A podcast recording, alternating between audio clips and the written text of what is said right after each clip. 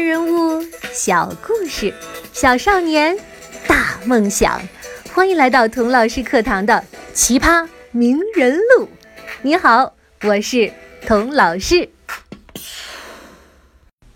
讲了这么多集梵高的故事，不能不讲讲他的画儿吧？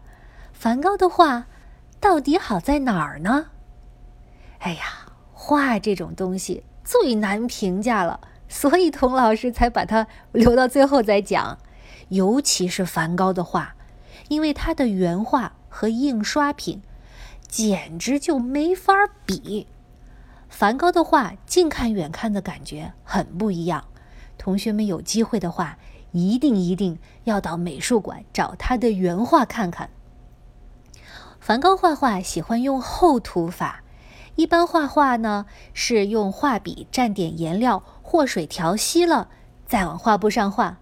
他呢，用铲颜料的画铲，直接把厚厚的一坨颜料刮在画布上，然后再拿画笔抹开。颜料凝固了以后啊，像微微凸起的浮雕一样，你可以清晰的看到他画笔的轨迹。哎，在这个地方飞了一笔，哦，在那个地方扭了一下。画麦子的时候。一笔一笔是那么的快速有力，你几乎能听到他喘气的声音。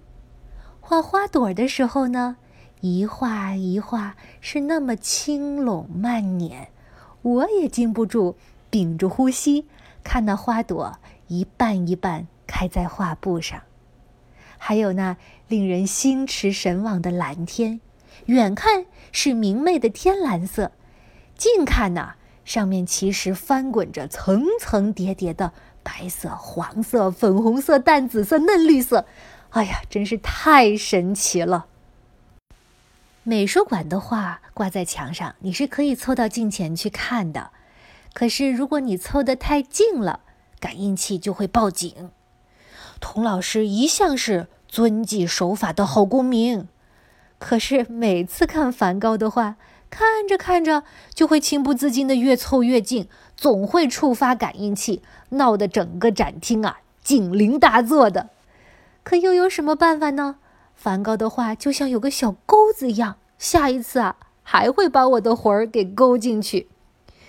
我也不知道为什么，看其他画家的画吧，就像看一个美女或是帅哥，再美再帅，看多了也会腻。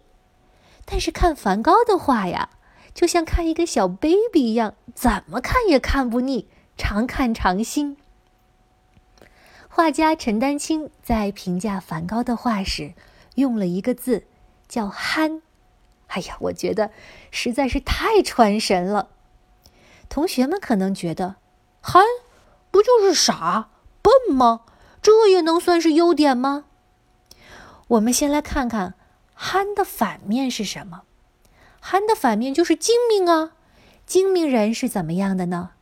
八面玲珑，见风使舵，见人说人话，见鬼说鬼话，做什么事儿啊都要留一手，千万不能让别人占了便宜。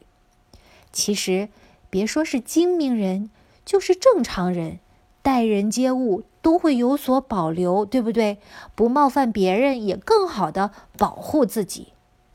但是梵高呢，正好相反，每一幅画都掏心掏肺的把自己的灵魂完全打开，不管自己受到多少次嘲笑、误解和伤害，仍然像一个孩子一样，用整个身心去拥抱这个世界，像被宣判了死刑、只有三天自由的人那样，贪婪的感受着自己周围的一切。就连身边最不值得一画的小东西，比如一双穿烂的破鞋子呀，一把旧椅子呀，都被他满腔热诚地画出来。他的这种画法和态度，纯粹、迫切、饱满、热烈，一根筋，不计后果，在一般人眼里，不就是疯子吗？听到这儿啊，有的同学可能会问了。那梵高能画出这些画来，是不是因为他精神错乱的时候看东西都是扭曲的，都是与众不同的，疯疯癫癫，一挥而就就画下来了？等他清醒过来的时候，就画不出来了吧？哎，这个问题问得好。你知道我逛梵高美术馆的时候，哪三样东西给我留下最深的印象吗？嗯，你呀，肯定猜不到。这三样东西分别是毛线团、日本版画和信。我给你们讲完这三样东西的故事，说不定你自己就能找到这个问题的答案了。梵高有一个破破旧旧的红漆盒子，里面呢放着十几团不同颜色的毛线，红的、绿的、蓝的、黄的。哎，是不是因为梵高买不起冬衣，要自己织毛衣呀？呵，不是，梵高啊是买不起颜料，用这些毛线摆放缠绕在一起，来分析不同颜色放在一起会是一种什么效果。当他发现自己对色彩了解不够的时候呢，就去找了每一本他能找到的关于色彩理论的书来读。可是啊，这些书都有一个很大的问题，它们都是黑白色的。当时啊，还没有彩色的印刷品呢。梵高就自己发明了毛线这种便宜的、可以循环利用的色彩模型，进行了大量的色彩实验，做了详细的笔记。比如，他记录到，如果把一种颜色画在紫罗兰色或者淡紫色的旁边，只要在这种颜色中稍微加一点黄色，就能产生非常强烈的效果。从这一箱毛线团和他的色彩笔记中，我看到了一个工程师梵高。第二件东西呢是日本木版画，就像有的同学喜欢收集日本漫画一样，梵高那时啊收集了很多日本浮世绘的木版画。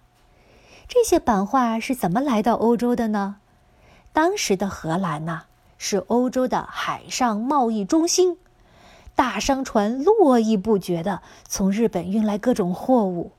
日本人在装船的时候呢，为了保护这些瓷器呀、漆器呀，在颠簸的海上不会被碰坏，就用这些木板画塞在箱子里面做填充物。来到荷兰以后啊，这些水手发现，哎，这些版画居然也很受欢迎，就把它们展开来压平了，拿出来卖，挣点酒钱。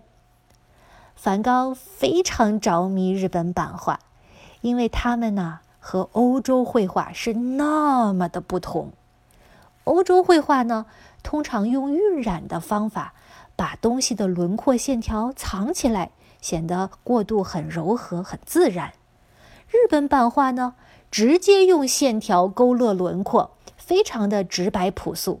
梵高很喜欢。欧洲的画呀，从文艺复兴开始。就讲究透视，啊，离你近的东西呢要画大一点儿，远的东西呢画小一点儿，这样就可以在平面的画布上画出三维立体的效果来。日本版画呢看起来就是平平的二维的，不用三维透视就能创造出空间感。梵高很喜欢。欧洲传统的绘画呀，喜欢暗暗的色调。用梵高的话来说，好像每幅画都在肉汤里泡过一样。而日本版画艳丽夺目，用色很大胆，梵高很喜欢。日本版画在当时是很廉价的装饰品，被认为是不登大雅之堂的。但是梵高没有这些条条框框，放开的学习，大胆的借鉴，把日本版画简单的线条。平面的构图和浓烈的色彩，都融进了自己的画里，形成了他独特的风格。从这些日本木板画中，我看到了一个眼光超前、心态开放的艺术鉴赏家——梵高。这第三样东西呢，是梵高和弟弟提奥之间的书信。梵高美术馆几乎每一幅画旁都有一个小牌子。上面写着梵高画这幅画前是怎么思考设计的，他从哪里得到的灵感？画画的过程是不是顺利呀？画完之后他自己是如何评价的？我们为什么能知道这么多的信息呢？因为梵高几乎每天都给提奥写信，从这些信里我们知道，梵高的每一幅画都是精心设计和理智思考后的成果，而不是一个疯子精神错乱后稀里糊涂画出来的。比如，在画完《杏花蓝天》这幅画后，梵高写道：“知道你的儿子平安降生了，我真是太幸福了，我也当伯伯了。这幅杏花是我画的最好的，我用了最大的耐心、最宁静又最坚定的笔触画出来的，送给我的小侄子。你可以挂在他的卧室里，让这幅画陪伴他。”我把树中的阴影都去掉了，因为我不知道让光从哪个方向照在花上更好。于是我干脆让花瓣自己变成光源，发出光来。我们再看《星月夜》这幅画，这是梵高的代表作之一了，因为画上有巨大的旋转的月亮、漩涡一样的星云，还有扭曲的丝柏。这幅画。通常被人们用来作为梵高疯狂的象征，觉得如果不是疯子的话，谁能看到这样的风景呢？这些人呐，一定没有读到梵高画完这幅画后，在信上是怎么样评价的。他说：“嗯，我不是很满意《星月夜》这幅画，抽象的有点过分了。”离现实太远，就显得风格呀过分矫饰了。同学们，你觉得这像是一个疯子说的话吗？好的，梵高的故事说到这儿就要结束了。你喜欢他的故事吗？在故事的最后，我想给大家读一首中国诗人顾城写的诗，献给梵高，也献给。喜欢梵高故事的你，这首诗的名字叫《我是一个任性的孩子》。也许我是被妈妈宠坏的孩子，我任性。我希望能在心爱的白纸上画画，画出笨拙的自由。画下一只永远不会流泪的眼睛。我想画下早晨，画下露水所能看见的微笑。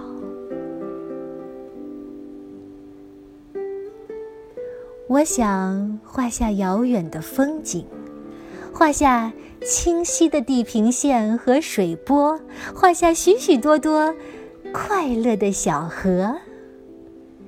画下丘陵，长满淡淡的绒毛。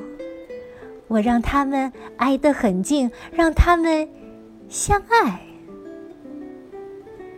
我是一个任性的孩子，我想除去一切不幸。我想在大地上画满窗子，让所有习惯黑暗的眼睛都习惯。光明。